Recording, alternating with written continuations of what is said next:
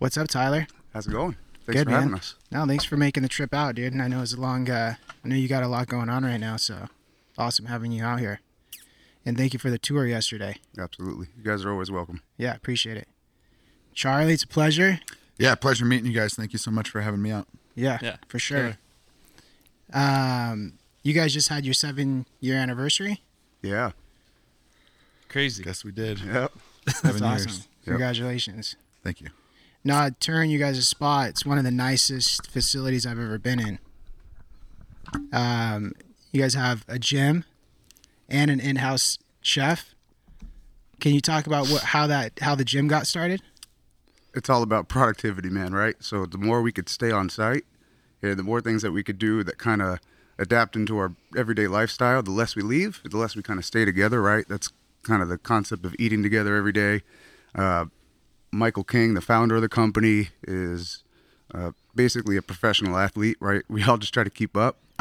So he wanted the gym on site, and he takes his hobbies very seriously. So that's what you get. You get a boxing ring and a gym. Right I on. think COVID had a little something to do with that Yeah, too, right? yeah, yeah. As soon as the gym started closing down and everything, you know, changed, uh, the gym instantly popped up in the shop And it's grown a little every time, every month. Yeah, Something's yeah. added, right? And every week. we end up in a different sport or whatever. But Yeah, I mean, every that. time I come out, there's there's a new piece of equipment, or Yeah. it's expanding. Yeah. I guess another wall's coming down to push it out even more. so things are shifting around a little bit. Yeah. We had an original agreement that was for like I think I don't know, call it like 500 square feet at max. You know, Mike, Mike said, "Could I just carve out this one little Now like kind of section over here?" feet. And we're like, "Yeah, no problem. That's fine." Every week it's grown Nice. more and more. We've justified it, though, I feel like. Yeah. Yeah. Hundred percent. Hundred percent. Charlie, what what's your role at King's Garden? What can you introduce yourself and wh- what's your day to day look like? Yeah, yeah, certainly. So m- my name's Charlie Kieley. I'm um, the founder, one of the founders, and um, COO, Chief Operating Officer. Um, I'm more or less responsible for all of the day-to-day operations. So my background is cannabis. Um, I've been in this space. I guess you'd call me a legacy guy, if that's the the term that seems to be appropriate now that everyone's using. Um, so been in the space, been growing cannabis for 20 years now. Um, born and raised in the Coachella Valley and um, went to Orange County to go to college after high school. Spent a couple of years there. That's where I got my first experience with uh, commercial grows. Set up a grow in Costa Mesa, um, and then in Westminster, California, in 2003, set up a, a dispensary, and um, ran that for about a year and a half.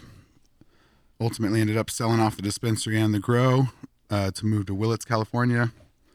Bought a bought a ranch up off of Third Gate Road in the Sherwood community up off of uh, in Willits, and uh, spent the next like seven years there, just growing um, with a couple of good good friends, good partners, and uh, basically just evolved that one ranch in Willits into a couple thousand acres spread out between Laytonville, Kenton Palm, um, the Ruth Lake area. So did that for several years. Um, got a little tired and lonely up in the hills. Anyone who's spent enough time up there knows how that goes. Saw an opportunity in Palm Springs, my hometown. The city was being pretty proactive. They were speaking and starting the dialogue um, as it relates to licensing, obviously, all medical at this time.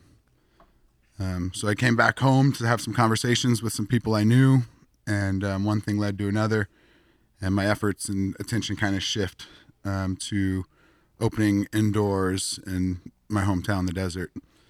Um, not too long after that became my focus. I linked up with Mike King through a friend of a friend, not even a friend, but through an, an acquaintance and an acquaintance, one of those, you know, seven people removed type of situations. We ended up in the same building, had a good conversation, realized that we were both on the same mission to do the same thing. Um, he had a financial background, access to capital. I had the cultivation and uh, cannabis experience, and so it, it was that minute that this uh, relationship was formed. It wasn't King's Garden or anything at that time. It was just a just a partnership and uh, a common goal. So we set out to, you know, achieve greatness in the cannabis space. It was very quickly after that. I had known Tyler, um, one of the grows I was like consulting for in Palm Springs. Tyler was running successful indoor operations in Palm Springs. We were kind of neighbors in a sense. We we um, ended up in the same building, and so uh, you know he was one of the early, one of the first people to come onto the team. We recognized his skill set and uh, his value, and so you know he was one of the first ones to come onto the team. But yeah, that that's me in a nutshell. No, you guys, that's awesome to hear that you've come from the traditional market and and know the background because a lot of the times you're seeing a lot of people come in um, just with capital and and no background. So you're one of the original founders. Yeah, With you, you are the original founder. I mean, that's me and Mike King are the the two original founders. Yeah. yeah, that's awesome. Yeah, and um, to your point, like there's a ton of people coming into the space that that you know don't have anything other than capital. Um, they are a threat, obviously, for their own reasons, but at the end of the day, um, without the ability to grow a good product and consistently produce, um, you know, just having the capital will never get you to the finish line. Hundred percent. But I also think you know you guys have built King's Garden on quality product. You know, hands down. I mean, no influencers, no you know crazy partnerships with anybody famous. You guys just done it from good quality cannabis. Well, that was the goal. Sorry, I let Tyler jump in too, but that was the goal originally. I recognized that there was this huge misconception that you could not grow good quality cannabis at scale, right? This is like a misnomer that's been thrown around for so long. And I saw it when I was up on the hill. I saw it when I lived up there for years and experienced, uh, you know, what I was a, a new grower, you know, quote unquote, uh, chatting with people who had been in the hills for 20, 30, 40 years. And if you asked any of them, the general rule or the general consensus was that there was no way you could ever grow, you know, good quality cannabis at scale. It just wasn't feasible. And I recognize that statement just to be so flawed, just and just on the principle. And you don't have to look very far to recognize that, like any agricultural product, not any, but as far as I'm aware, any so that I've encountered so far, are, it is scalable. Yeah. Is it easy? No. Is there certain? Is there a right and a wrong way to do it? Absolutely. But is it scalable? Like, yes, absolutely. And that was the mission we set out to prove was that we could, in fact, you know, stay true to our roots of producing good cannabis, not just in a hundred or 200 or 300 light facility, but in a 3,000 um, light operation and growing from there. Tyler, what about you? How did you get into the industry and what's your background? Yeah, so uh, I moved out to California from Florida, my hometown, in 2011. So I just recently broke my 10 years of being in the industry. Uh, I had an opportunity with some family. Uh, my cousin was uh, running a, you call it on the traditional market, at the time, a large scale co op. Um, I didn't know what I was moving out for at the time, who I was going to be working with, what I was going to be doing. Uh, I just remember my first day walking in the grow, seeing all the the umbrella HID lighting, and and uh, kind of hopping in first day. Right, worked my way from the bottom. One thing led to another. Have, having to move, getting you know closed down left and right. Ended up in the desert, uh, Palm Springs, like Charlie said, in a neighboring facility. Um, him and I kind of in the in the team that he was with kind of shared a lot of the same genetics and tech and just growing methods and stuff like that. So that's kind of how we met. Um, timing, right place, right time, being connected to the right people is um, how I ended up meeting Mike as well. And when they had an opportunity um, to launch something on the recreational legal side, that's when they called me and joined their team instantly. What's your day to day at King's? What What is your role? Yeah, so uh, I'm the head cultivator. I oversee all 3,500 flowering lights. We have currently 42 employees underneath me. Um, every single one of our facilities has a respective manager on site that I uh, talk with daily, weekly, monthly, basically sending them templates, schedules, and things of that nature uh, to keep every facility on track with with our growing methods and to keep everything on the same cycle. So my goal is to look at all 10 of our operations as one facility, right? It doesn't matter there's 50 something grow rooms, but they're all under one company and one brand. So I have to run those as if it's in one operation, right? So we have like a floating team and we use kind of centralizing things as as like kind of a superpower to us, right? It's how we can remain efficient in, in a lot of ways. So at standard, say, call it a thousand light facility for us, only has five full-time employees on site because there's there's a lot of times that I don't need 15, 20 people there. But there's, you know, big harvests or buck downs or green work that needs to happen, you know, deleafing or things of that nature where I have to direct a large crew, you know, to one facility or to the next to, you know, accomplish every single goal every single week. So it's it's a it's a, a per day and a per week kind of scheduling that I that I stick to. On top of that, it's it's you know the the, the standard troubleshooting that every grower needs to know how to do. How to identify a product, a, a, a problem like a mechanical failure, things of that nature. Have the approach to be able to fix it correctly or, or know when there's something wrong. So so things like that. So I'm on site at every single facility most of the time, at least once a day at every building, kind of just driving around. Now that we're How expanding, many how many buildings do you have? Ten. So one of them is a is a thank you a uh, nursery uh, mother room. The other nine are cultivation facilities. So all different shapes and sizes. Some of our facilities are as small as 220 lights, and some of them are as large as a thousand lights. The new ones that we have coming online, we have two 2,000 light ground up operations being built in Palm Springs right now, and then a 4,000 light operation being built in San Bernardino with those things, like Charlie was saying, you need to find a way to become scalable at an easier cost, right? So, boots on the ground for somebody like me every single day, seven days a week, is going to be a little bit harder. So, that's when we're going to get a little bit more fine tuned with kind of the mechanical side of things that we're implementing, you know, more facility controls, irrigation controls, fertigation controls, where I can tap in with remote access and kind of guide our team and give them the resources and tools necessary to be able to succeed. Yeah. Right Nice. um, because it's it's going to be harder for me to kind of be spread out, right? Yeah. Charlie, you, you said you had 3,500 lights going right now. What does the expansion look like, and how many lights are you guys have in the plans? So yeah, 3,500 lights flowering right now. All of those are in the Coachella Valley. Um, so they're within like let's say a five to ten mile bubble of each other. Um, the expansion that we're that, that Tyler mentioned right now um, in Palm Springs, kind of an expansion of one of our existing facilities, um, is an additional 4,000 lights.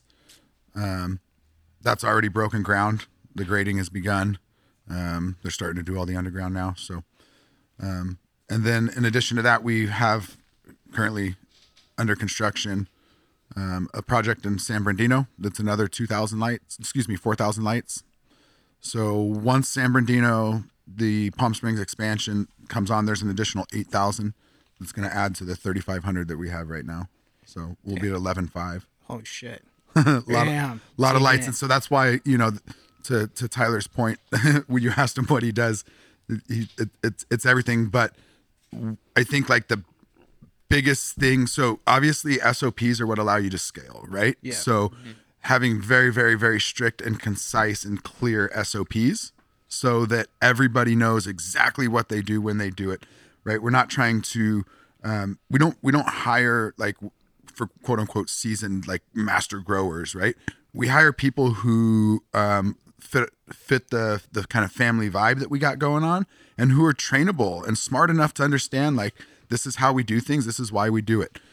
Is there more than one way to do things? Absolutely, right? But this is our way, and we have to stay true to our way. These are the SOPs that we've written. This is what has allowed us to scale. This will be our success is dependent on following those SOPs. So once you have those SOPs and they're so clear and they're so concise, it's it's the it's the rinse and repeat, right? Rinse and repeat, rinse and repeat. So what Tyler has done just phenomenally, which is probably one of the actual hardest tasks to do, is effectively just schedule and manage what's happening on what days.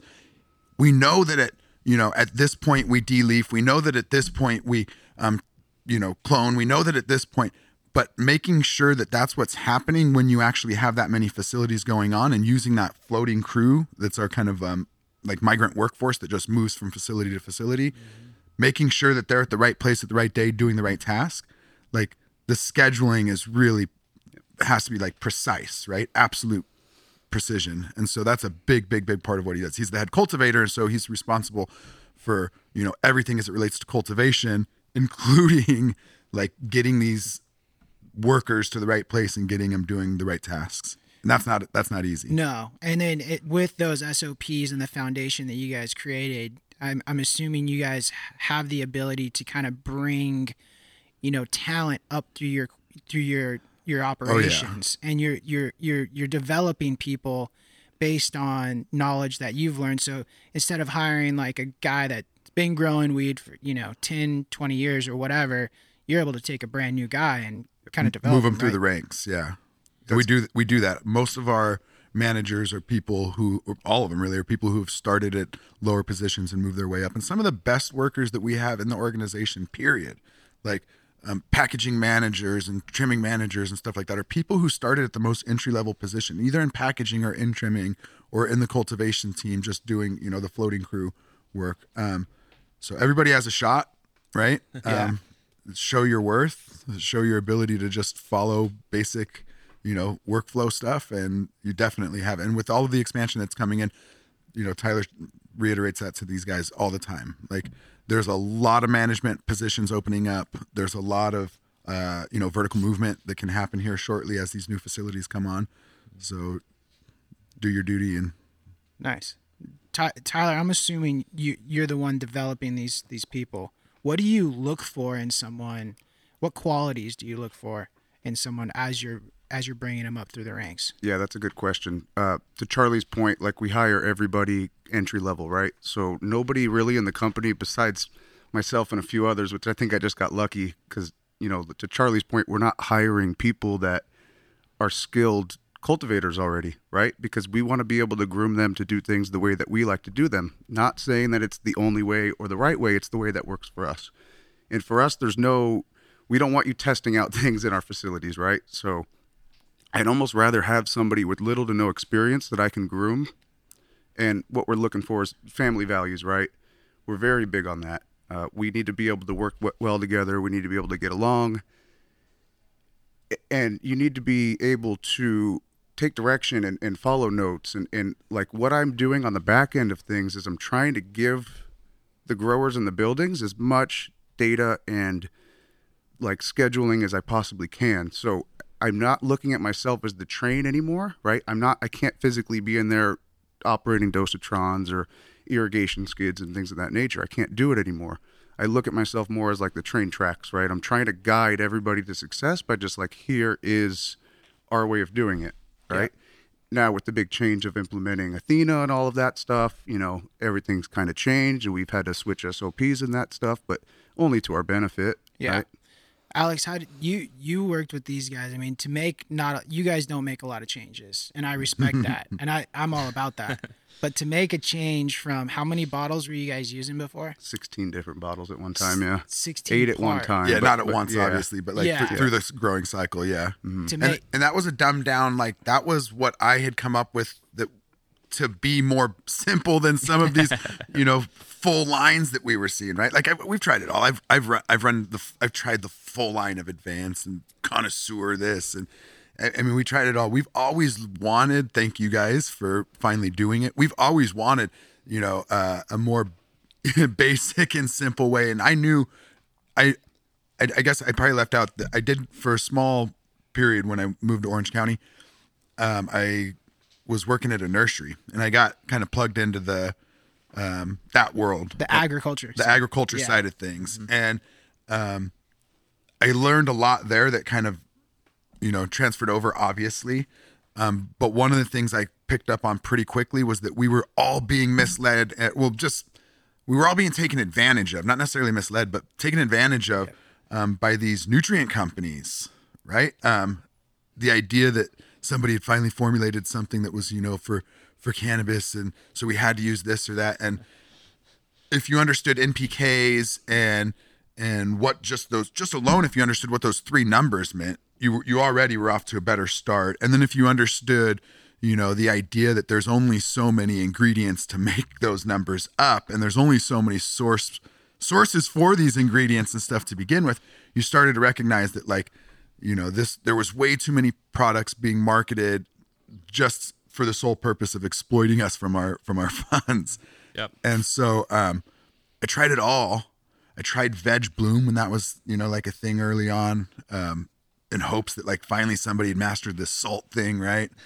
Um, so we always knew that like, or I always knew deep down that somebody would be able to figure out something that was more basic. But that 16 bottle system was was dumbed down, right? That was like leaving out a lot of the other rubbish. It was like, you know, what we believed was important in those times our beneficials, our base, our beneficials, some boosters and stuff like that, um, some silica. Like it was, it was all the things that we had been trained to think that those, that was what we needed. So, anyways, that's a, I guess, a thank you to you guys finally. Thank you to Alex over here. Yeah. You know. No, just you know, just here trying to you know steer them in the right direction and make it simple. I mean, that's that's really what it is is simplifying the whole process at scale. That's that's what it is. you So our trial run was small, right? We didn't. To your point, we Yeah. don't we don't just dive right in and, and make changes. Um, it was a slow process. It's been two years. Yeah, but I don't think the Yeah. trial There run. go. I don't. The, the trial run didn't go perfectly the first time, right, Tyler? No, you know what? Um, so to Charlie's point, you know, he did a really good job formulating our original recipe by taking like all of his favorite products from all these different brands, right? So whether it be Botanicare, House and Garden, this and that, it was a plethora of other things. it got us to where we are at today. Could we have continued to scale with that and produce what we were doing with that? Sure. Um, but was it? It wouldn't have been scalable at an easy cost by any means. Um, that many changes throughout the plant's life, pulling this, adding that, a lot of moving parts. a lot of moving parts, a lot of different doser stations. Now you're talking about you know single source bacillus with with like uh, beneficial bacteria, and then feeding them sugars. Now we're in the world where we have to recollect all of our water and strip it of everything Yeah. and reuse it. So that became a huge learning curve for us. cleanliness is a huge part of your guys' For advantage. scale. Oh, Yeah. for Oh, sure. for scale, you have to have. Oh, 100%. Yeah. Sterile. So we were successful with what we had, but but you know the first day, uh, a good friend of ours, Chris Lundgren, uh, great friend of ours, we do a lot of stuff together. Dosatron. Dosatron Chris, everybody knows him out- uh, knows him by. He said, "Hey, He actually uh, just called me while we're on this podcast. oh yeah, that's funny. Shout out Chris. Yeah, yeah. Um, he he called me one day. and Said, "Hey, I got a couple buddies in town. I think Rob was supposed to be there, but he couldn't make it. But it, but uh, Brent and Alex, I just want you to meet these guys, right?" And so they came by the shop, and immediately Alex was like, "You got CalMag deficiencies, right?" Damn, Alex, just like that, bro. Just go in and start talking beef for Um, what? Well, uh, you know, I see what I see, and you know, it's easy. Uh, but but that day, you know, we sat down in the office and, and recognized, and Charlie, you know, put this really well when when having this conversation was, uh, we're not really open to changing much, but if we're gonna test those waters with anybody, it's gonna be with you guys, right? Because you guys put in the work on the back end with the with the R and D, uh, specific to what we're trying to accomplish here, right? It's not another nutrient bottle that's just like, hey, buy all these things, you're gonna get thirty percent more, and yada yada. Which is like, when has that ever been true, right? How many claims have we heard like Yeah. that, Oh, right? man. Increases yield by 20%. all day, every So the, the One claim we yeah. won't make. Well, the conversation that that was had was even if we could produce the exact same thing with what we were doing before, yep, you're winning. we're winning. Yep. And or if we can get close and and pick up on efficiencies or, or be scalable at an easier cost to have less bullcrap down the line, then it's worth it, right? Our first run was by no means a failure. Definitely was a huge learning curve for us because of the, you know, trying to build up and, and the way that we irrigate and things of that nature. We might be a little unique. Uh, but it wasn't a failure by any means. Adjustments needed to be made. And now we're at a point right now where I can confidently say we haven't even unlocked the full potential of what we can be doing with these products. But again, it's a long time in the making, right? We've got a already a workhorse of a, a brand out there that we need to be consistently producing the same product and or better. So we can't just like, hey, let's rip everything out and, and change everything overnight. So it was slow R and D process, but now, eh, it- you know, we came to a point where it was like, find something that's kind of like your base that you that I can roll out everywhere right now, right? and it's it's something that plays well with everything. Mm. Every single one of our genetics, every single unique difference, and maybe each grow room, it works well with everything. And we're producing the same and or better with what we were doing before. It, it numbers don't lie, right? Numbers, terpenes, Yeah, all of those ask. things. if success is measured on like if if if we went into it with the idea like Tyler said like if we just match what we were doing and it be, but it was more efficient to get there. It was easier for us to get there. Then that was a success. Like that was that was the the openness that we had. Right. The reality is an increase in yields, an increase in um, quality, at least s- certainly with specific strains and things like that.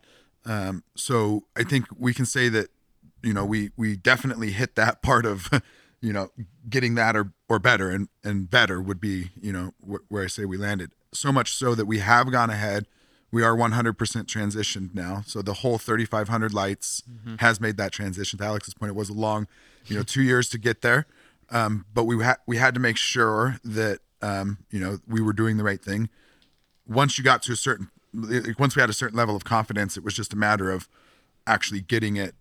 It, it was a matter of like getting it through, you know, uh, our SO, uh, getting it through the the the whole rest of the facilities and stuff like that. It, it, it just took time, right? Yeah. But um, we're very very happy with where where we're at. Um, and the same thing applies to the the Luxx side of things, right? Like, just like I always wanted there to be a better nutrient solution. I we I think Tyler and I all, also agreed. We always wanted there to be a better lighting solution. Um, you know, we grew under everything that you guys have all experienced, right? We were on parabolics. We ran Magnum air cooled hoods. Um, uh, eventually ran to, you know double ended HIDs, um, which still are hanging in a lot of our facilities, obviously. Um, but we always hoped that something would come out that would reduce the electrical demand and additionally reduce the heat load. Um, we tried random things like those satellite UFO um, LEDs. LEDs, Yeah. right? Just little bits here and there, never through, you know, whole room or whole facilities into R and D, but definitely like open to the idea that some light was going to come out and finally, you know, disrupt what we knew.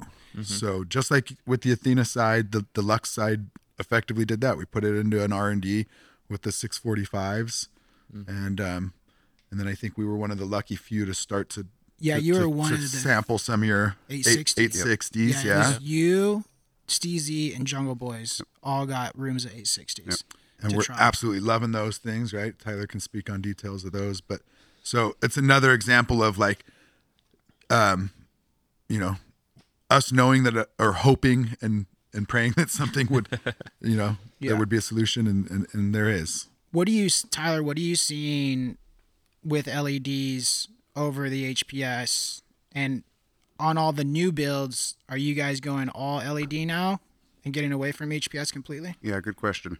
Uh, everything that we're doing moving forward, even like additional rooms in some of our existing facilities that we're currently building out, LED, 860 watt extra red spectrum LEDs. Um, first run on those without having adapted to any learning learning curves and things like that, in an existing grow room that was operational for four years that we had data going back on with HID lighting. Um, you know, I think I shared this information with Alex. Is uh, with our old lights and our old nutrients, we produced X grams per square foot, pounds per light. Implemented Athena, we watched that ticker kind of go up, and then went basically light for light with that same recipe with the Athena and with the 860s, and we watched it just go up even more. But what was interesting with that was the the learning curve was minimal. Granted, I'm still learning here, um, and I've had a lot of good people like Brent and Roach and a couple guys like that that have given me some pointers and some things that that I've seen kind of differently. Um, room control is definitely a lot easier, maybe because of the fact I'm coming in at you know 0.6 tons per per watt or Yeah, per, per light, right? those- Per, The- per thousand Per watt light. thousand watt light, That was so- our calculation Yeah. previous. Yeah. For sure. Um, so I've got I've got full capabilities of doing whatever we want in that room. Uh, but but just when you talk about like light penetration and actual like light absorbed by the plant that's beneficial. When you're running an HPS, if you, there's you used this term yesterday, uh, yield dilution. There's a point where you could produce too much plant matter in a room where like, man, these things are booming, they're huge, they look good. But at a certain point, there's kind of diminishing return on quality with that. We didn't see that as much with the LED. Not only did we have more product out of the room, it was better quality, top to bottom. Just maybe the light penetration, the bottoms filled out more. You saw more color throughout. Terpene production was higher. Um, we have test results proving that te- terpene production was higher than the HID room. So it, it was a success across the board. So all 12,000 lights that were, uh, or sorry, 8,000 lights that we're, we're designing right now is all designed with 860 watt LEDs. Yeah. I learned about yield dilution from Morgan Patterson, and it's an actual, you know, verb, you know, word in agriculture. And I think the two things that are going to affect the quality of cannabis uh, regarding yield dilution is what one PPFD, too much PPFD, too much light, and then two is the whole crop steering. You know, the advice that some companies are giving on crop steering. You know, we don't like saying crop steering; we say irrigation strategy. Mm-hmm. And when you pump when you pump the EC too high and you're you're driving your drybacks way too much, yeah, your yield goes crazy, right? And you pump, you know, high PPFD on the canopy, your yield goes crazy, but yield dilution, terps and THC goes down. You know. I think we've always used the term. I- I like that term. We've diminishing returns. Right? Yeah. It's a similar similar like concept, right? More is not always Better. Better yeah. for sure. better. I- I mean, Um, did you going from the 15 part recipe that you guys were using? Um, you can be 100% honest. Did you see a negative impact on quality going from 15 parts, organics, organic inputs, all these different microbes, mycorrhiza, trichoderma, sweeteners, all this stuff, to a two part Athena with cleanse? Did 100% honesty? Did you see a negative impact on terp testing, THC testing, no. bag appeal? It got better. It got better. Yeah. It got better. on, on top of other things that you're not mentioning, like cleanliness, Yep.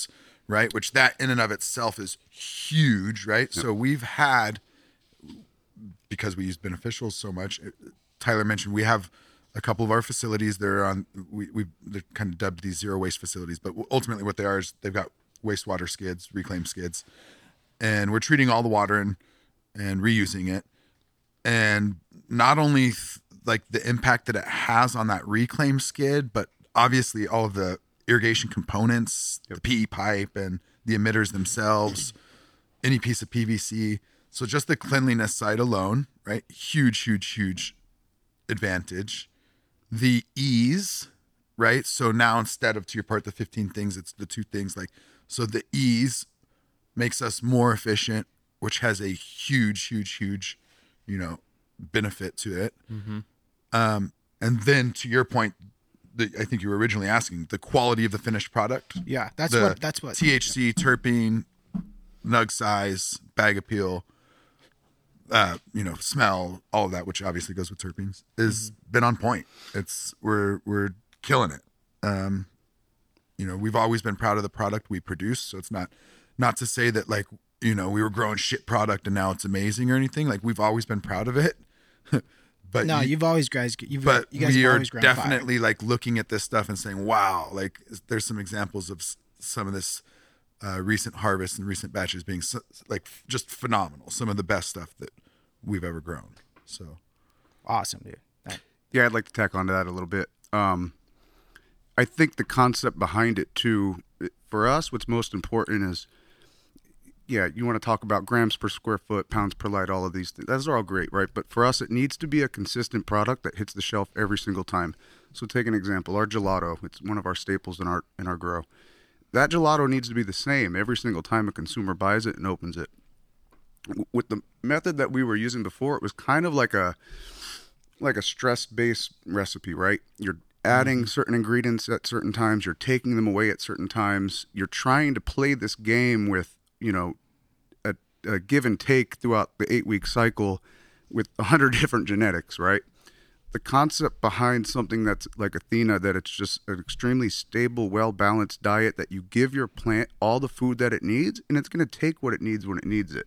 Mm-hmm. You're not stripping your plant at certain times of things where it's like, hey, I kind of still wanted a little bit more of that. You know what I mean? Where you go in a room where there's 10 different strains growing in a 150 light room, and you're like, well, this one's got a little bit of CalMag deficiency to, to, to Alex's point. But for us, mm-hmm. it was it needed to be super streamlined for what we were using, and it had to be cookie cutter. We couldn't treat things differently within, especially within the same grow rooms, because of just scalability, right? Yeah. So if one strain needed a little bit of something else for a little bit longer, like, hey, is the end result of that genetic going to be good at the end of the day with what we're running with it? If not, it's just not going to make the cut with with our program, right?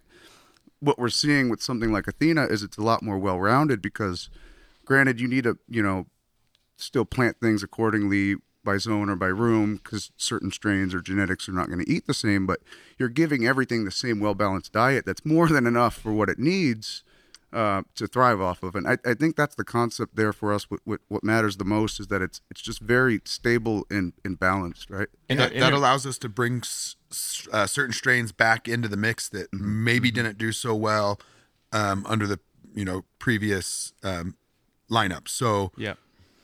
the ability, you know, there's there's a lot of strains that we would love to grow that just don't fit our model because they're too long of flowering is now the primary reason.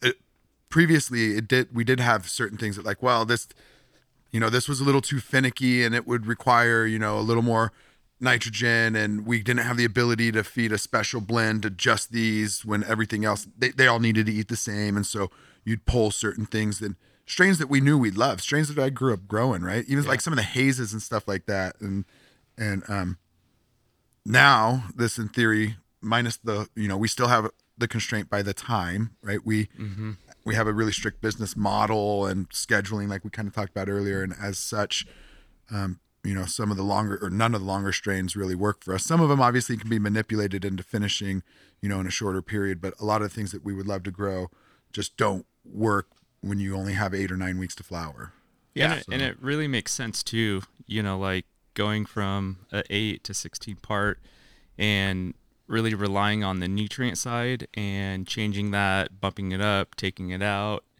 Um, now it's it's it's like what we flatlined it. It's Yep. flatlined, and we're not relying on a band aid or an additive. It's just flatline and really falling back on the genetic and letting the genetic do what it's supposed to do and what that makeup is and having it fit in the staple.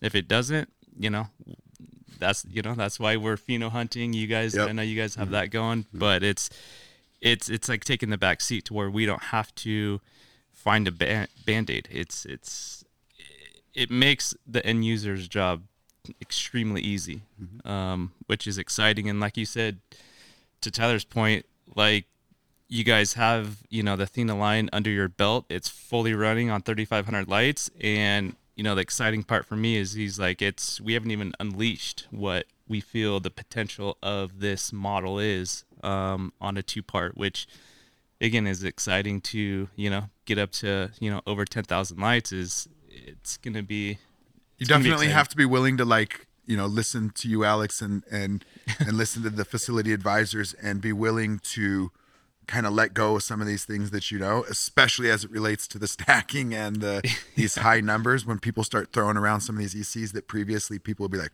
fuck no what are you talking about right but then when you understand like I, I I'd like to think that we're all intelligent enough. Like, tell me why, talk me through it. There's a logic that you have, you have to be able to explain it, and you guys can actually do that. And when you do, you're like, ah, It makes right. It makes sense, No, right? yeah. So now I'm like, okay, right. But you definitely have a willingness to. You have to have a willingness to like, kind of let go of some of those things, and that goes back to like I said before. Like I'm a, now, I guess I'm kind of that person I talked about on the hill, where you're like, oh shit, no, you can't do that. You can't, right? And um, Tyler's gonna implement a lot more um, you know, kind of remote accessibility, um, at least for viewing, but even probably for controls, um, than we've ever set up because we're setting up in San Bernardino and we're setting up and there's so many. And so that's another example of me having to like let my guard down and be like, you know, yeah, the systems are now proven to work and there's things out there that we know can actually do it. But, you know, you come, I, I, I like redundancies and I like like mechanical things as opposed to like, so Yeah. um, there's definitely a, a, you know you need to be you need to be able to i guess change Yeah, grow, grow with the times On the uh you were you were going over uh, the filtration system. You guys are reclaiming your water. Now, I've heard of this, right? I mean, what do you think the percentage of facilities? I mean, is it a California regulation right now? Or are they you have to reclaim water, or you guys are just ahead of the times? We're ahead, not 100% by choice. Our two largest facilities are on septic tanks. We're not tied to the sewer. Uh, but it's, it's kind of a blessing in disguise that, that this happened to us and that we that we took this route uh, because it is going to become mandatory. I think what is it, 23? Well, it's another example. You have, I think you have, you have state legislation, you have municipalities and water boards, and all have varying degrees of like what they want to see done. Yeah. Um, so, as an example, in Cathedral City, right, like they're they're making it, they're implementing, um, you know, an ordinance that requires that no wastewater be discharged to the sewers. So effectively, everyone will have to figure out somehow to either haul off-site or treat Is that a city ordinance? and that's a city, That's a right? city. That's that's a muni- that's an example of a municipality who's decided something. But then you also have the have the authority and the regulations of the water boards. So in Palm Springs, we have two different water agencies. The Desert Water Agency is our water provider for some of our facilities, and Coachella Valley Water District is a provider for some of the others, and they have varying degrees of what they want to see. Um, but I think it's safe to assume, right? So one, we have this we have the ability to do it now. We've proven that we can. So I think we have some obligation is to to be good stewards to our land and our resources. Um, but I also think that you know you're going to see a lot more regulation come down the pipes as it relates to that stuff, and so we're kind of just one step ahead. yeah. And we've worked with some really cool people along the way to figure these technologies out, and we're working with even you know better people now um, to help specifically figure these issues out. Hydrologic has a skid just for water rec- reclamation, right? Tyler can tell you all about Yeah, that. let's thing. talk. I want to talk about it just because this is something that you know cultivators in California are gonna have to pay attention to, don't you think? Hundred percent. Yep. Great point. Uh, Hydrologic makes a skid. That's what we currently use at any of our sites. We currently have three operations that we use hydrologic reclaim skid. So basically, how it works is all the leachate water from our, our table runoff, which is 15, 20% plant runoff, right? And then you've got other things, waste from, you know, switching recipes on a doser, things of that nature that's just going to go down the drain. On top of that, you have the waste of the city water skid with the, the concentrate that that's going to put off is also collected into uh, the wa- the head waste tank. So it's going to kind of dilute your TDS a little bit with, with, with the waste of the uh, the concentrate of the city water. Excuse me Of the RO city RO skid. it runs through a set of a bunch of different things a chlorine injector which will strip the iron out of the water uh, we also use that measuring in millivolts on orp to kind of try to disinfect um, to charlie's point earlier on our old line feeding sugars and beneficial bacterias right it was hard to combat the biofilm that came in that high tds water What what were you seeing? Were you getting more wastewater with uh, more organics, or is just harder to get that ORP up in your treatment? uh, both. It was it was hard to get the ORP in the treatment, and it was harder to uh, prevent biofilm from, from popping up in our in our permeate tanks and our product tanks. It, it basically inhibited the the wastewater skid from effectively doing its job. Yeah, Right. It puts much. so much So burden much, on the wastewater skid. That hydrologic skid all of a sudden is like whoa. Yeah. Right. So talk about membranes and, and all that stuff. Just high, high, high, high maintenance at that point. Yeah, runs through a green sand filter, carbon filter, and then a set of high TDS membranes, so just an advanced RO membrane,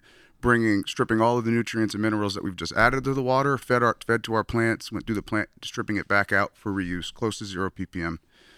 Um, on top of that, we collect all of our condensate water. We're in the desert. It gets to 120 in the summer. Our ACs run like workhorses. We collect a lot of condensate water. I'd say about 40 50% of our actual water use comes alone from our condensate water. Which is dehues Wow. and HVACs. Wow, Dehues and. HVACs. Dehues Yeah. and HVACs. Yeah. lot. So Ton. a lot of storage for those. You guys saw the water room, right? There's Mm-hmm. 15,000 gallons of, of storage alone in a 1,000 light facility. So you do the math on, on how much we're going to need Yeah. with scaling. That's a lot of space that it takes. Uh, but but reusing condensate water's pretty easy. We like to ozonate the water just to get those ORP levels up. Condensate water can be kind of gross, right? So we want to disinfect it, get those levels of ORP up a little bit higher, run it through a Hydrologic makes another great product. Uh, it's called the Arc Skid, yep. And that just treats all the, the condensate. But that's a zero waste. There's no it, It treats 100%. it treats basically awesome. other than just like membrane back flushes, which again that will end up in your waste tank for to go through the reclaim skid. So you kind of get to milk that for what it's worth, anyways. Uh, it's as close to 100% as, as you're going to get on, on condensate reusage. Well, that condensate's pretty clean to begin with, right? Yeah. The- the- yeah. it- it's I mean, it's like it's ze- like low, zero, low, almost low zero. TDS, almost zero, Yeah. but but it's of course could have pathogens, especially depending on if you've ever looked in the condensate lines of an HVAC oh, unit. Like you, you tend to see what grows on those things. So we're treating it not for TDS or EC, but obviously for pathogens and, and things mm-hmm. like that. So UV and, and ozone. Um. But you're also having a treatment plant come pick up water. Yeah, so the sorry, uh, the discharge off of the reclaim skid, it's about a two to one or a three to one on any given day, right? Where uh, it'll give you three gallons of discharge, which needs to be hauled off site and or evaporated. Um, at the time, the evaporators were not whether economically uh, useful to us or, or not allowed or just didn't fit the space that we had. Uh, so we just put a tank there where once a week a third party company will come and, and, and pick up our water and they'll do what they need to do with that just so that they can dump it or whatever it is they do with that. Is yeah. that is that expensive? No, it, it- yes, at scale, it, it is, uh, but it's definitely less expensive than a lot of these people hauling 100% of their wastewater, whether it be the municipality not allowing them to dump anything down the drain and or uh, not having the experience like we do of actually successfully reclaiming that water for reuse. There's a high capital expense associated with buying a hydrologic wastewater skid. Yeah. I mean, they're, they're, they're not yeah. cheap, right? We're talking six figures to start. Oh, really? for uh, something that's going to process the volume of the water that we're after. Yeah. Absolutely. Yep. Yeah. So um, there is a return on your investment for buying that and not hauling all of your water, but some people just can't can't do that up front. You guys are doing some some pheno hunting. Hmm. How many seed pops do you have going on right now, and and who what what uh, breeders are you are you popping right now? Yeah, so I'll touch on that. Uh, we're we're in a pretty you know high demand market right now for very specific things. California is the most connoisseur based customer in the whole entire world. Right, it's the biggest weed economy in the world. Uh, so people like what they like, and they want a high variety of very exotic things. So uh, we've got 125, just off the top of my head, 125 different phenotypes um, being tested right now, um, kind of scattered around, done strategically. Right, we're not just going to fill 100 light rooms with all these different seeds and things that we don't know how they're going to do. Right, so biting off little batches at a time, but about 125 different phenos kind of in the works right now uh, some of the breeders that we're working with for some of these are, in my opinion, and I think Charlie can agree, some of like the best breeders in the industry right now. Uh, you know, compound genetics. We're looking for stability, right? When we're looking for a good genetic, we want something that, you know, somebody might produce something that's super fire for a couple of runs, but then all of a sudden just something goes left or right, and it's like, well, why isn't this the same product, right? And for us, that's important. It's got to be consistent. So, uh, compound genetics, um, they're, they're doing a lot of cool things right now. Yep. Uh, Seed Junkies, another cool one. Yep. And then we've got a lot of old school things too that we're kind of throwing back in the mix from seeds that we've gathered over the years that we just had sitting in a safe for a long time. Where it's like, hey, let's bring these out and you Finally get pop these going. Yeah, finally, Yeah. yeah. Well, now now's the time. He touched on it, and you guys are all aware right now. This market is the. cr- I've been doing this a long, long time. I know most of us in this room have been doing this a long time. This has got to be the most volatile, um, you know, marketplace for finished cannabis goods that I've ever experienced. It's just insane, and so um, obviously. You know, you got to give yourself any competitive advantage you can. Quality is an easy way to do that. Not easy to get to quality, but if you have the quality, it's it, that's a That's step one. yeah, it's step one, right? Um, and so we've seen more, and and I'm, I I guess I'm probably guilty of this.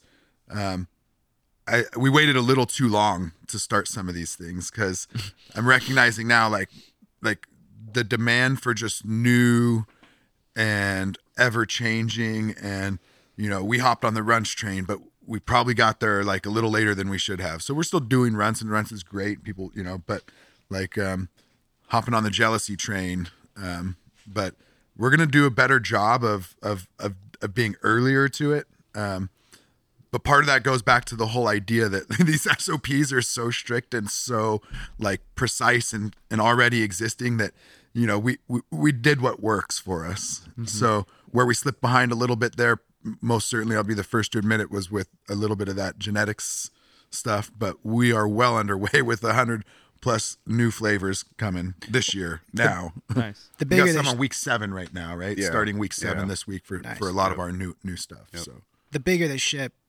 the harder to turn. I use that Sure. the analogy. It's like making a, a U turn in a cruise ship, right? Yeah. like Yeah. I can do what we need to do to guide us, but like I can't do it like you know pivot just ninety degrees and one. at what- It takes us a, a minute, right?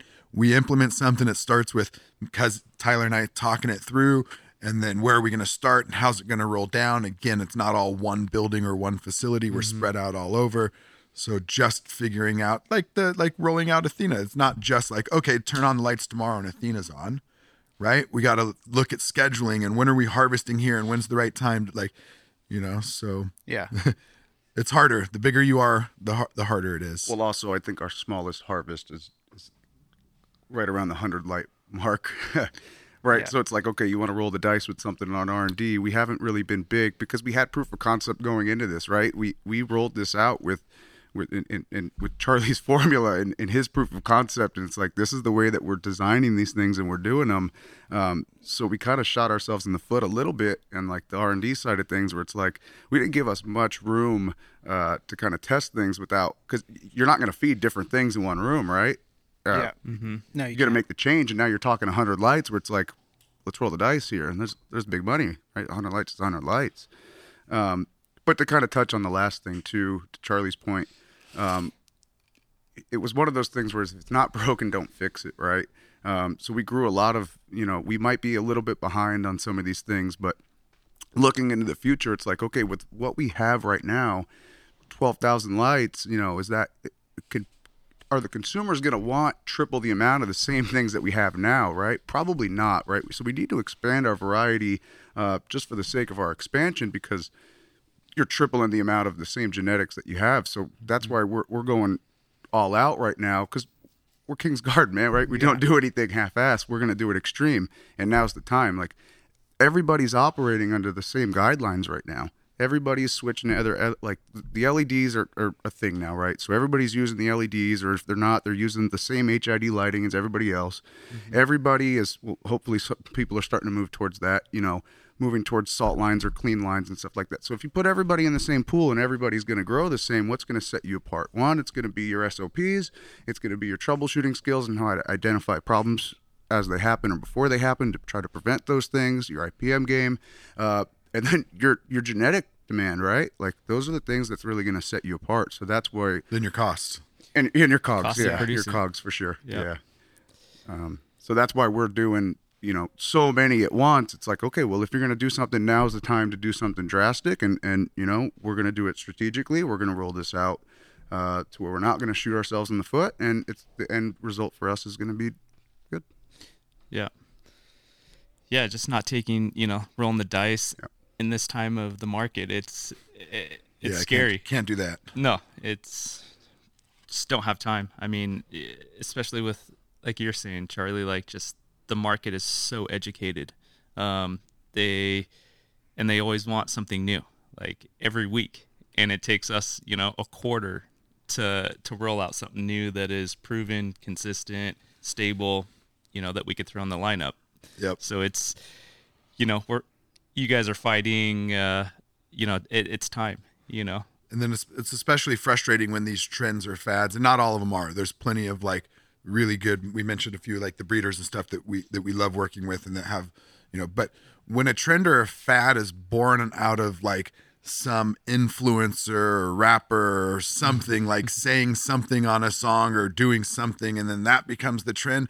Eh, it, it's it's it's beyond frustrating for somebody in in the our position to be like, well, first of all, why the hell is what so and so has to say have any influence? And now, why do I have to pivot to, you know, to to so, based on what he said. yeah, Yeah, that's- so uh, like at least I respect it when it's coming from you know the people that you that that we all have our own people that we know we respect, and whether it's a breeder or even an influ whatever. But if it's coming from certain people, you you'll react a certain way. It comes from somebody else, and it seems to rub you a different way. Yeah. you kind of have to try to like to Charlie's point too. Like if you're trying to chase things and trying to trace tr- trends and stuff like that, imagine for, for a large scale operator like us, 3,500 lights right now. Uh, how long do you think it takes for us to get one seed to market at scale after R&Ding it, making sure that it fits in our, our SOPs and our formulas and, and the, our growing methods? Okay, this is the one or two, whatever that we selected. It takes almost a year for us to actually get that to market at scale. Right, so it's like at that point, is that genetic here for the? st- Is it here to stay? Right within the market? That's why we're late sometimes. right? It's like, hey, we, we, you know, we were on it when it came out, and y'all wanted it, but it, it kind of ship has sailed, right? So there's a few staples that definitely haven't gone anywhere that that have stood the test of time, and you know, those are the things that we're after, things that have a little more longevity behind them, because they're truly good genetics that that people want. So upping our variety with those is kind of the goal right now. Yeah, it's vital. You always have to be popping. Mm-hmm. You always have to be popping beans. Do you guys have any uh, storefronts? Are you guys planning on doing any storefronts?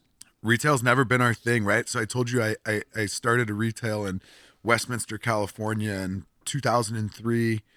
Um, it was called the Rancho Collective, right? Back in the days of everything just being an acronym. TRC, the Rancho Collective. Where? What? Uh, Costa Mesa? No, uh, Westminster. Westminster, okay. Westminster, yeah. Westminster Boulevard, corner of Westminster and Rancho. Uh, so I Saw got a little side. experience there specific to cannabis retail and i'd had some retail experience like in the nursery side and stuff like that. I recognized pretty early on i'm not the person that wants to be doing real ta retail. Um, i'm not a, a, a great forward facing you know this whole idea that the customer is always right has been bullshit to me forever. I'm like no there's some customers that are like wrong and like i want to be the one to tell them that they're wrong but i can't supposedly apparently so um so no, it was very clear early on that like retail is just a headache, right? It's a huge, huge, huge headache. But more importantly, like than it just being a headache, I recognized like, you know, the value. So I, you know, if you kind of step back and assess, you know, the situation. This is again going back, you know, 20 years ago. The the person who was going to be, you know, better off from my perspective after doing my like thorough evaluation was the cultivator, right? There was lots of retails that we could go shop our product to. We always, of course, had the traditional patient side, you know, that we we could go to. Um, there was li- very little interaction with, um, you know, people to begin with, and definitely had the ability, you know, to disguise and kind of. Again, you got to think of like the time that we were in, right? And um, trying to be kind of behind the behind the scenes.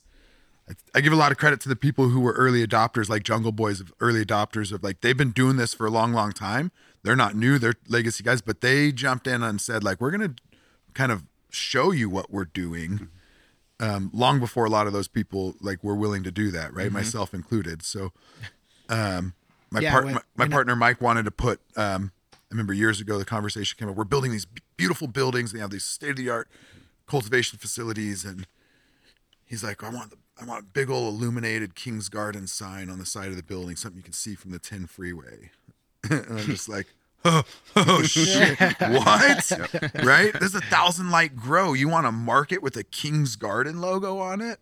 So I've just come from that era where like we don't like no way, right? Flash forward to now, every one of our buildings has a, a big old logo on it. We're proud as hell of it. Um, I'm so glad that he convinced me to like that that was the right decision. But um, yeah, coming from an era where like we didn't want to put ourselves out there quite as much, right? Yeah, coming from an era. Kudos to all those who did. Oh, for sure. You know, coming from an era where you know you're out at a bar, you're with your homies, and everyone's asking, "Oh, what do you do for a living?" It's like oh, Construction. Yep. Construction. Yeah. And it was true. Their construction was a very big part of what we were doing. Anyone who was setting up grows and stuff. I mean, like, you know, you basically became an electrician, you basically became a mechanical engineer and learned HVAC and stuff like Mm-hmm. that because you were you didn't have access. Now look, we get to call and now we have the biggest, you know, union companies and stuff like that salivating, begging for our work and stuff. But we couldn't call a local plumber before Mm-hmm. without risk or fear of like I mean, even you know, so something having somebody having something on you. you know? yeah. Yeah. it's so nice now, by the way, to be able to like pick up the phone and call somebody when something breaks. Like, I don't want to do that. So, okay, we're gonna pay somebody to do it, right? So we were Union never lying when we whatever. said construction. Yeah. yeah. Exactly. Yeah. yeah. We learned all the trades. We did. Yeah.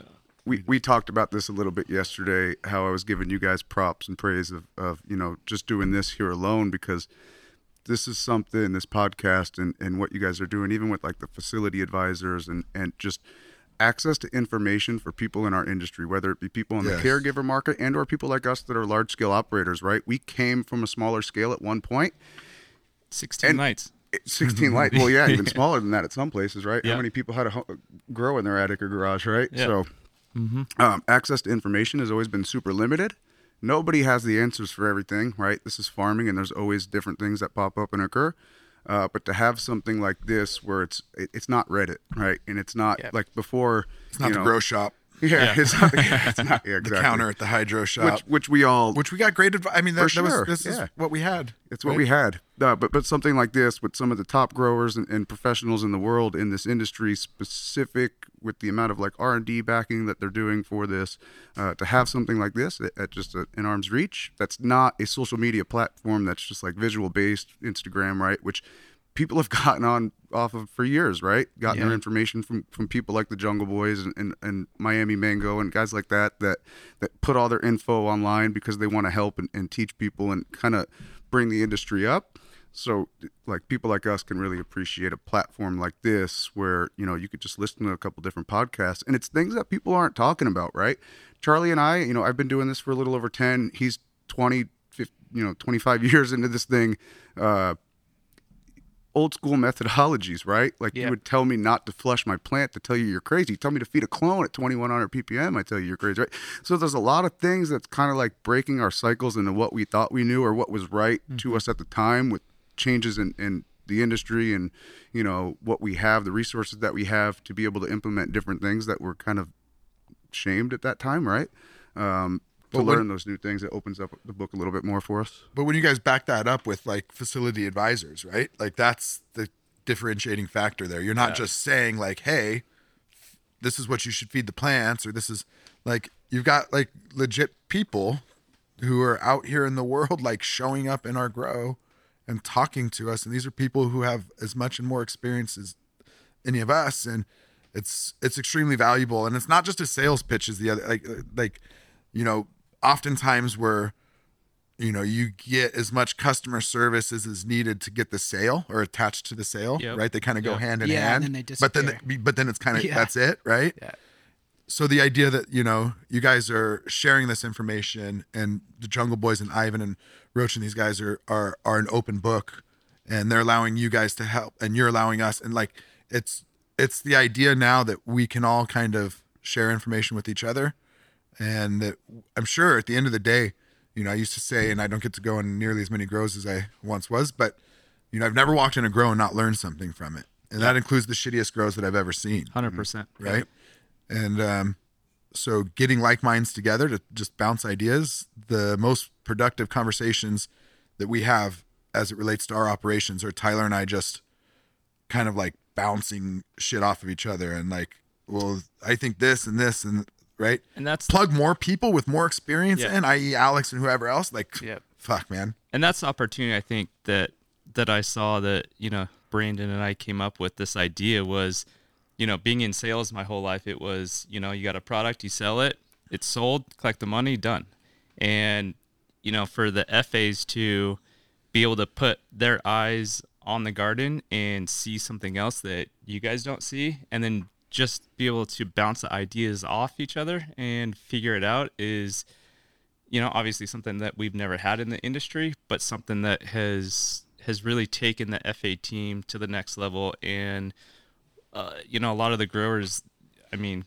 they respect it. They love it. You know it's it's something that is we're able to push the envelope you know a lot further than we have ever done just with multiple eyes experiences um, walking into places instead of just verbally talking over the phone. You know it's it's it's huge. It is. it's the technical side of things too where i could uh, like for somebody like me that that's seeing something that's kind of out of the norm okay well what are my variables here? What what am i doing differently? Well starters i've changed our whole nutrient line right Yeah. um so to have somebody that's from that line to, to be like yo i'm seeing a little bit of this and and his response is send me your runoff numbers like okay so there's a technical answer that's going to be following this it's not just oh well you're doing this or that just an assumption it's uh, let me see remotely data. inside that substrate. Let me exactly Mm-hmm. let me see what that is so that I can actually give you a proper answer, not just give you some bullshit, just run around to try to get you to buy more of something, right? And uh, like I said, we haven't had a failure on the program yet,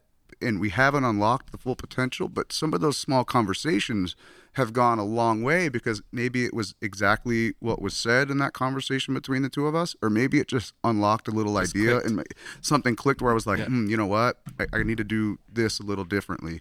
Um, so to have that as a tool is just uh, to anybody, the biggest growers in the world or the smallest growers in the world, um, to be able to hit the Instagram or something and you know uh, get a response back Yeah. like, hey, this is you know I always got really confused when I'd go on a nutrient company's page and it'd say, "Oh, we don't answer our DMs." I'm like, "What?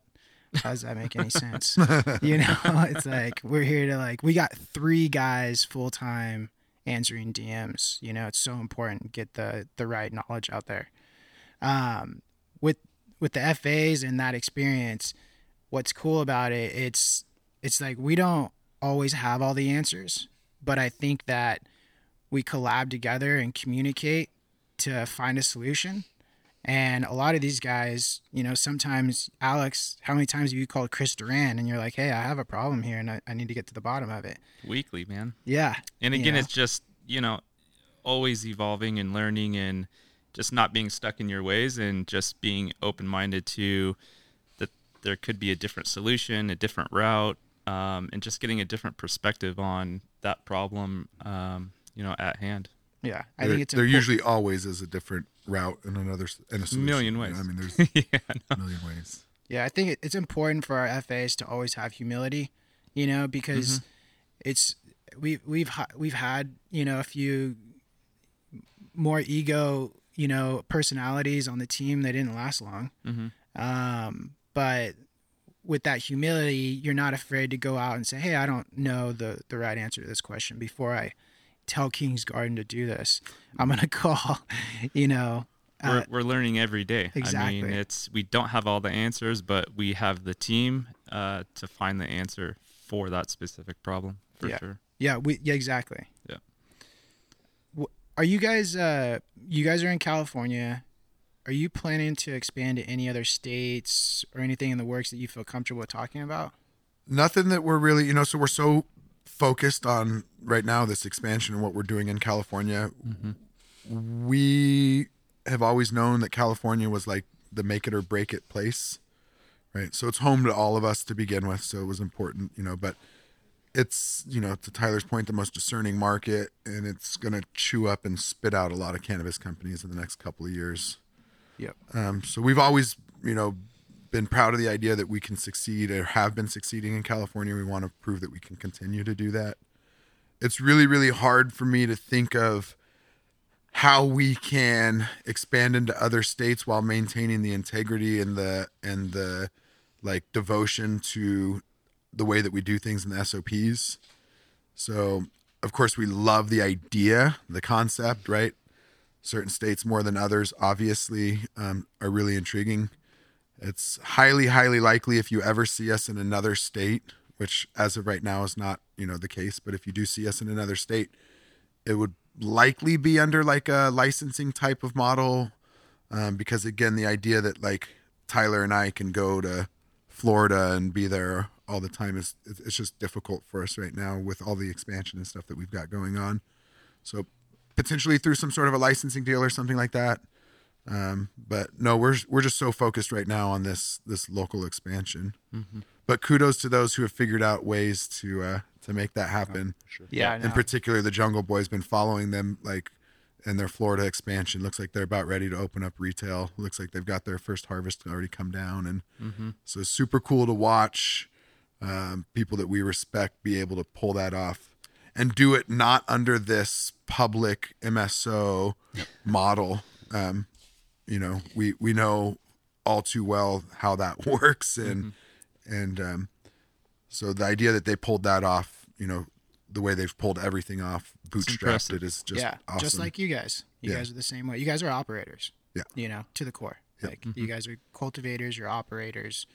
Um, the same exact thing as, as Ivan and the boys. So it's it's it's awesome to see. do you get a lot of inbound on your Instagram or inbound in general from a state that's like, hey, like when you come in here, when you come in here, I, I know you Yeah, guys do. We see it. Yeah, we see it. And um, neither one of us actually are running the social media, so we see it less. But the states that I've heard people are always asking about are actually the states that you, they're the they're the right states to be in. It's the Floridas and the the Jerseys and New Yorks and stuff. But again, most of those with their idea of the vertical integration and the need for vertical being vertical, I'll I'll say it again. We're not retail operators. Yeah. Um, and that's another reason why it would be like through a, a partnership and a licensing type deal, like going in to grow fire product in another state, like using our SOPs and our kind of, um, you know, system. That's I could see that doable, but going in and running, you know, multiple retails because you have to be vertical and stuff like that. That's it's not our expertise. I'll be Yeah. totally honest with you. I don't think I could successfully pull off a retail, I think you'd want to. and I know I don't want to. No, they- I ran a, a retail hydro store for like 12 years, and uh, I lived there for four of those years. Yeah. So, and that's what it really takes to get, you know, the retail customer satisfaction and, and the whole f- customer front facing is uh, is difficult. What uh what advice would you have for a new brand coming up, new cannabis brand that's coming up? What what advice would you would you give a new brand coming up that that wants to make it big? in this state in California, I'd, I'd wish him luck. Buckle up. Yeah, buckle up. Yeah. It's going to be a wild ride. It's tough it's tough to say, but I ultimately think that the companies that are going to succeed in any state um and some and this isn't like you know the only ones that will, but I I think a big part of it's going to be um you know just remaining loyal to who you are as a company and starting out like the the kind of family feel and what we have the the workplace vibe and just what happens there is is such a big part of what King's Garden is. And if you lose touch of like I started growing weed because I wanted access to more weed to smoke. And of course to sell on the traditional market and stuff like that, but you got to remember why you started.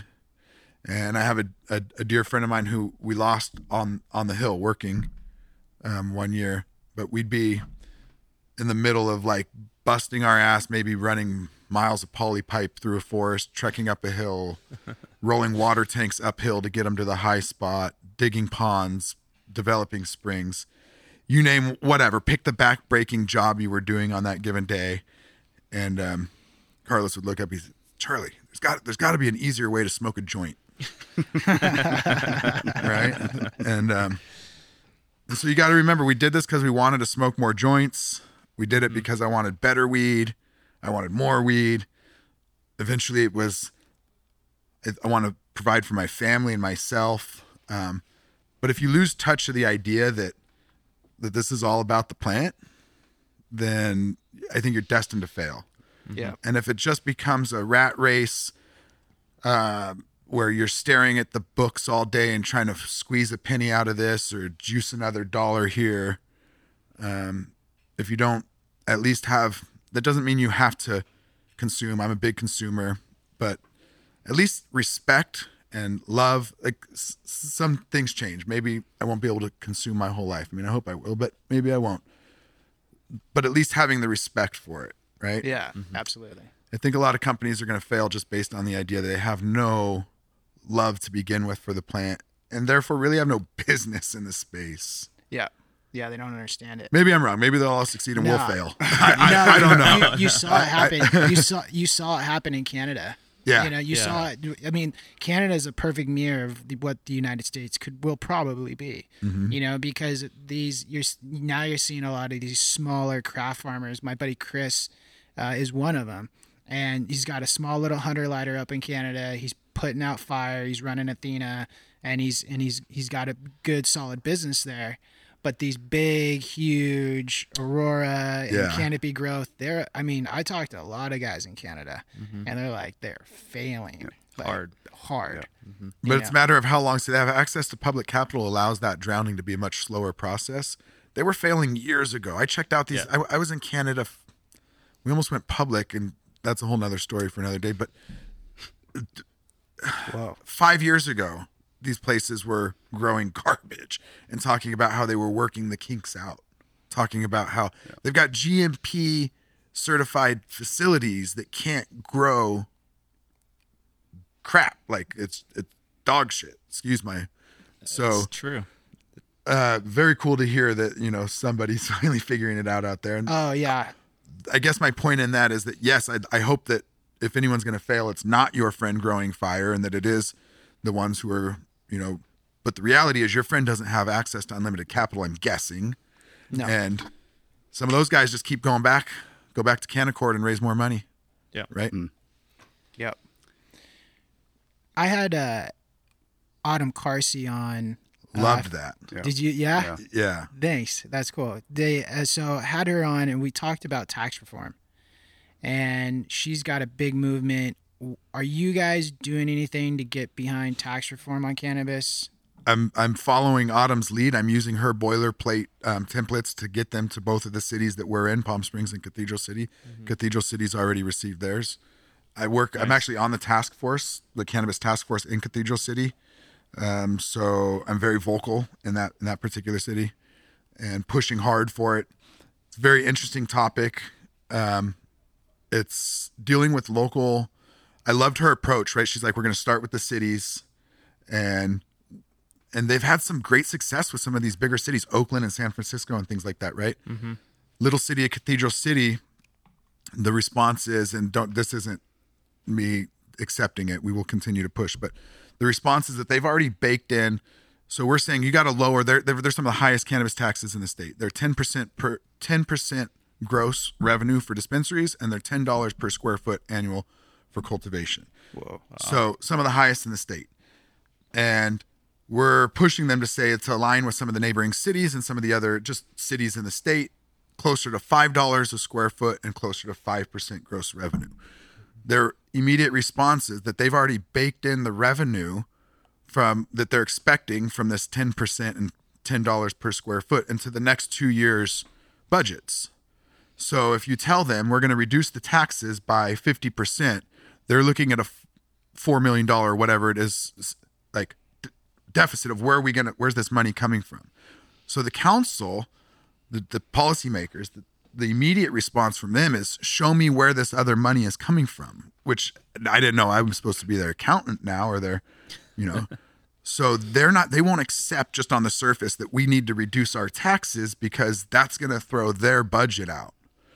And to which our response is watch what's happening to your taxes right now already month over month they're declining. Don't do it.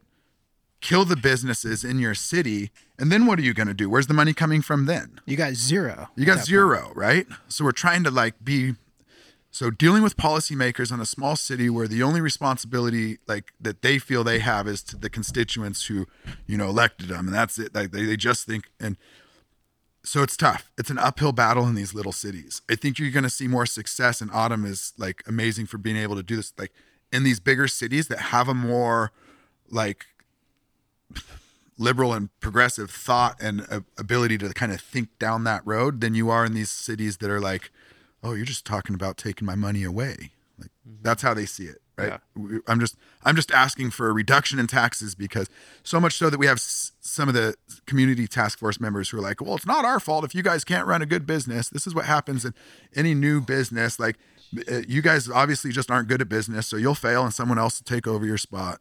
I'm like, Whoa. and then you got other people, you know, and they're like saying like, guys, if King's Garden is failing, like your whole cannabis in the city or valley is at risk, right? And right over their head. Mm-hmm. so we'll keep trying. We'll keep Yeah. trying, and we won't stop. But I don't know how successful we'll be. At where pri- at where the price of cannabis is right now, and where your tax structure is for Cathedral City, is it sustainable? No, I didn't think so. Absolutely not. So, you know, the market needs to adjust or the costs need to go down for us to come out of the red. Yeah. Right? I mean, I think I'm not ashamed to say it. I think that anybody who's in this space right now is is is seeing the same things. Mm-hmm. We're a very, very lean company, and we're very, very good at what we what we do. As a result, we've been able to put some money into savings when times were better. But the way things are right now, we will burn cash, and I believe most companies will until the point that they can't anymore. You're not mm-hmm. the only one. You I- know, I know- I know I'm not. Jungle Boy, Jungle Boys is having the same problem. Mm-hmm. It's everybody. Yeah, it's not sustainable. These taxes not are not sustainable. sustainable. It's not. Yeah, it's sustainable. crazy. and and and the cost you know it's it's it's one of two things right it's like like i said i mentioned lowering the cost we've done that thank you to you guys again for a lot of that like help and guidance there we have done that um but that's not like we we've skinned that thing down so much like we're really really lean and really really good at we what we do our costs aren't we don't have a lot of a lot of uh, ability to lower costs what we need to do is lower taxes Yeah, Yeah. because the absolutely. costs are pretty damn fixed at this point. Yeah, I think I think the net. I think 2022, especially 2023, um, if things don't change on tax reform, you, you're going to see them drop, drop like flies. We'll see what happens, right? I think I've I've heard that uh, Newsom has directly spoken on the topic now. I guess he's mentioned that he's going to have the discussion. So I don't know, I don't know, but it's overtaxed. And what other?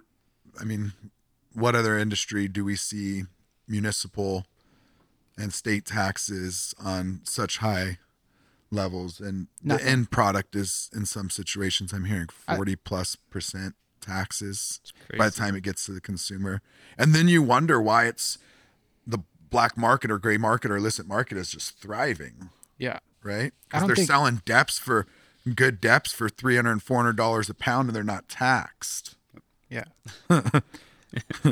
I don't think anything's been as taxed as heavy as cannabis ever No. in history. Just wait till the feds come on. I know. Yeah. What is it? Five percent tax, right? Well, uh, yeah. And look, I'm guilty of it. I've always said, but this is where like it's. I've I wanted I encouraged legal cannabis, right? I was a mm-hmm. proponent of it, and I said like, give us a rule book, let us follow the rules, and we'll do it, right? I believed that we could make a legitimate industry out of it. I could make a legitimate living for myself and ra- raise my family and my kids this way. But I knew it needed to be out of the shadows and kind of into the light in order for that to happen. So I, I was a proponent. I said, let's do this. Let's like give us rules. Let's do it. I just don't think that anyone ever expected the rule book to look like a Bible, right? Just Yeah. thick, thick, thick.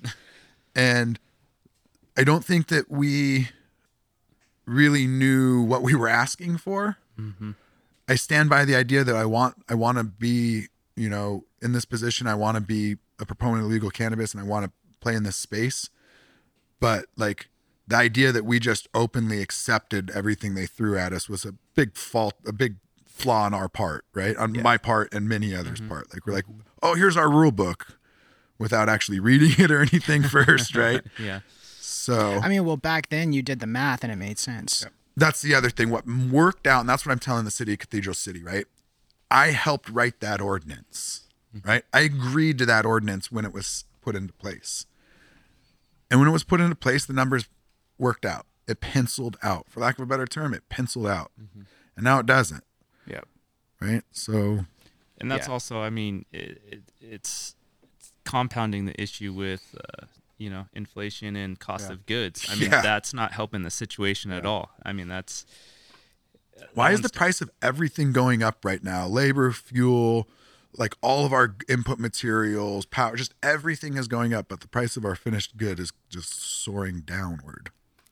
Yeah. Recreational consumable, man. Yeah. Yeah, it's just it's that one's like, you know, you can't buy a used car for for what they paid for it brand new. You know, it's uh, used car prices are through the roof right Every- now I- Everything. It's Uh, crazy. some- new car some price, used stuff. car prices. It doesn't matter what they are; they're through the roof.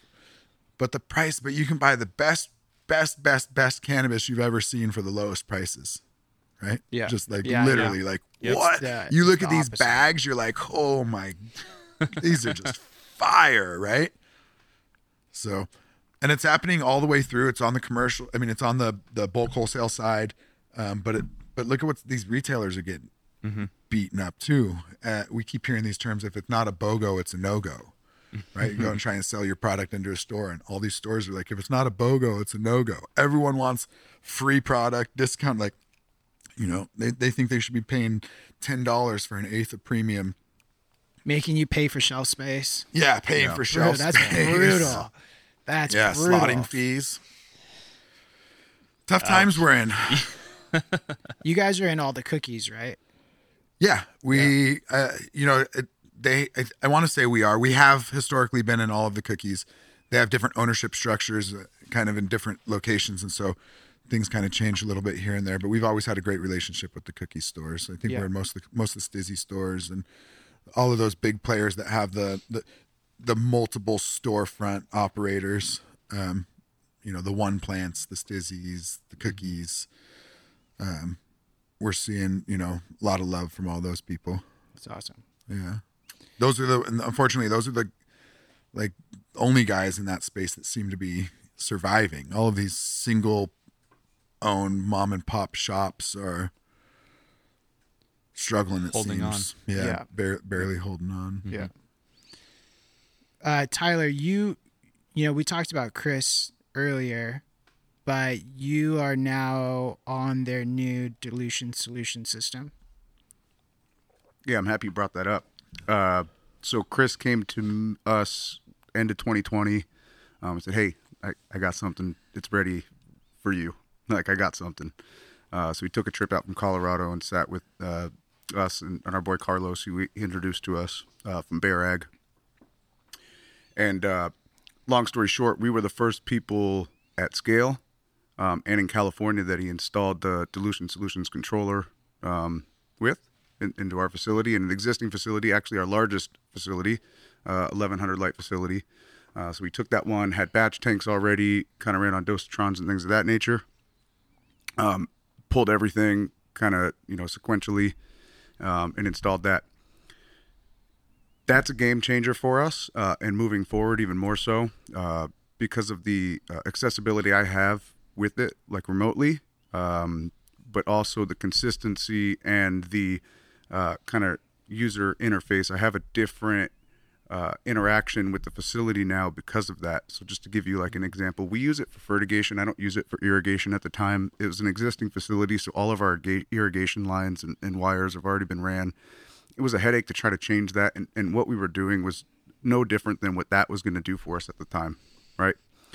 Uh, but for fertigating, now we could have one skid instead of a doser for every single batch of rooms, batch of tanks, and or dosatron for a recipe. Um, no more direct inject directly to the plant. Yep. Uh, one skid with the Editrons uh, hooked to this computer, this controller, where we input all of our recipes. So whichever, and we started this. excuse me. We started this with with our original recipe, um, and it was actually really good that we did that because you know with the time Chris spent with us in the facility uh, setting this thing up, we learned a lot about chemical compatibility with with the certain like acidic values of different ingredients being mixed together uh, with less contact time or, or you know mixing time with with water and all of these things um, to where there was kind of like a, a diminishing return on the amount of product that you were putting in to reach a certain conductivity value wasn't adding up the same as like a dosatron or like your hand mix application would, right? So we're like beating our heads up, working on this thing for weeks and weeks, and and you know dialing it in differently than how you would expect to, and then we swapped everything to the two part, and it was just like again the, the stability and the chemical compatibility that these ingredients have with each other. They're just meant to be, you know, injected or mixed, however you want to do it. It just it it's it's spot on. You say I want 50 mLs of this ingredient, and it's going to give me two EC, right? That that's what that value is going to. It's going to make sense at the end of your line. Um, but so basically, we have all of our recipes and put it into the into the controller, and at just the touch of a button, I can fill groups of batch tanks within hours for the same day or next day, however you want to do it, um, for, for specific harvests. So depending on what stage of that plant or that room is in, if I want three EC, two EC, whatever it is, um, we're scheduling everything in advance. Again, going back to like as much as you can schedule out, the better you are. So I'm implementing this thing to have kind of like our baseline formula uh, in it. So okay, we're gonna plant this room on Like this day. programming the whole flower cycle. Yep. That's game. Having recipes already set, right? Giving the baseline and kind of the the the platform that just based like off of experience, like this is what the plant is going to want. Granted, it will give you override access and like things for subject to change, like eh, we need to do this on this day, whatever, whether it be a pot reset or you know increase our EC, things of that nature. But that's up to the operator or myself to be able to make those adjustments on the fly. But it gives you your like your your whole harvest basically the day that you plant. I know that it's gonna need this within these weeks and these days, and it's gonna just kind of be scheduling, right? Calendar That's a scheduling. game changer. Yeah. We're doing some some crafty shit with it. Uh, long story short, we're trying to put things on loops where we can measure, you know, EC conductivity, uh, you know, pH in your batch tank. Uh, we're automating stock tank systems a little bit differently, not just something that you can go and buy uh, off the shelf like a Nutrisolve or something. We're going to design our own concept, you know, volumetrically, where like a hopper can dump, you know, an amount like a certain amount of salt by weight, right? So you don't have to like worry about how many bags did I set out for this 200 gallon stock tank, right? You don't need to worry about that stuff anymore. So that's going to allow us to do stuff like that, right? Moving forward on your new builds, all dilution solution. Yep. Yep. Sick. Shout That's out dope. Chris, man. It's a Yeah. gangster product. Right on. Mm-hmm. All Editron, no more Dosatrons. Yep. Editron and dilution. Yeah. Dilution solutions. Yep. I was I was I'm a big fan of dosatrons, you know, but I just haven't really. D- I did Editron a long time ago, and I was using monosilicic acid, and I just you know I never put it in my lines again, so I'm still you know haven't gone back to the Editron thing, but It was another example of one of those things I had to break down that barrier a little bit, right? Uh, Dosatrons, I love. They're mechanical, hydro powered, right? So you're never worried about power failures, Yeah. anything like that, right? It's it, it was. It, I understood it, like you know, the basis of it, and so it made it, you know, nice and easy for me. Um, the Editron was, you know, required the the again kind of breaking down what you know and saying like, but Chris does a good job of it. He explains that you know this isn't a new, this isn't like, you know, just a brand new thing that they created. This is, you know, proven and has a track record and Something they've been working on for a long time. and then his dilution solution stuff is like the interface. When you just look at it, it looks like you're looking like an iPad or something, as opposed to like I don't know if you ever looked on like Argus. I mean, eh, obviously you guys have, but like an Argus system or some of those mm-hmm. like Tank Logic stuff, anything that's Nah, controlling logic and stuff like that. And it looks like it's like Windows 95. Oh, it's old. Right? Yeah, Yeah, it's like all what is old and this? Yeah. And so like he Is talks that a about dial-up like, noise? Yeah. yeah. you see like visual representations of how full tanks are or something like that, right? Like things just look like you're like, wow, like They that's look like cool. yeah. Yeah. yeah. going back on the Editron, I, I haven't used uh, that for any kind of dosing without a controller kind of telling it what to do. So when you have something like a dosatron and you're trying to inject ingredients, it's based off your flow rate. And if your flow rates are off, then you, Yeah. you turn a couple dials, you, you check your EC, and, and you can adjust from that, right? So I can successfully, long story short, I can successfully operate with a dosatron at any flow rate, given I have, you know, the bare minimum. Uh, with the Editron, it's it's speaking to flow sensors, so it's picking up the flow that's coming in and and making its adjustments clicks per second based off of the flow that's coming in. It's not like a volumetric thing where it's like, hey, you need to be at this many pounds of pressure for it to work. Where it's X mils per gallon actually equals that. It's based off of your flow coming in. So, say if you got a dual dab for for trying to mix the, the the tanks a little bit quicker, trying to fill tanks quicker, and one of them goes out, right? It's gonna make that adjustment, and you're not gonna be fucked at the end of it. It's just gonna take longer, so it has kind of that safety buffer. On top of that, man, you can get so tricky with this thing, and every single shut-off valve, oh, like like anything, right? Safety precaution across the board on your facility, overflow ports, things things of that nature. Where like it'll send you an alarm, it'll shut a master valve off. Right, if a solenoid kicks open, it will it will measure its rates, and it's like, hey, you called for a thousand gallons of of water, and it takes this long with the flow rate that we've we've been f- filling at it's been running for longer, it's going to shut off just based off knowing that it's it's you know your your flow sensor in the in the tank has failed potentially. Yep. Yeah. So redundant, amazing. yeah, run, redundancies, man. Yeah. Yeah. Something that- absolutely. For sure. Yeah, it's all Roach is switching to. They're putting Editrons. Uh, they're putting uh, dilution solution everywhere. Yep. Chris is a smart guy. Yeah. Yeah, he's a smart. He knows what he's He doing. knows what he's doing. He definitely yeah, knows. he does for sure. Cool guys. I really appreciate you guys uh, making the trip out. Taking the time out for sure. Appreciate it. Appreciate you guys. Appreciate the support. Looking forward to like continuing this uh, partnership we got going on. Yeah. And can't thank you guys enough for just being solid cats that Yeah. you know d- do what you say you're gonna do in a world full of uh, bullshit, smoke and mirrors. It's nice to Oh. it's nice to you know be aligned with people who are vibing like Yeah. us. So Thanks, Yes, Charlie. Like minded. kudos Appreciate you guys. Yep. Appreciate you. Thank Yeah. you guys. Appreciate you. you having Thank you. out. Appreciate you. Always. All right. Wrap it up. Wrap. That was sick. Yeah, That was dope. that was fun. Thank you guys. Yeah.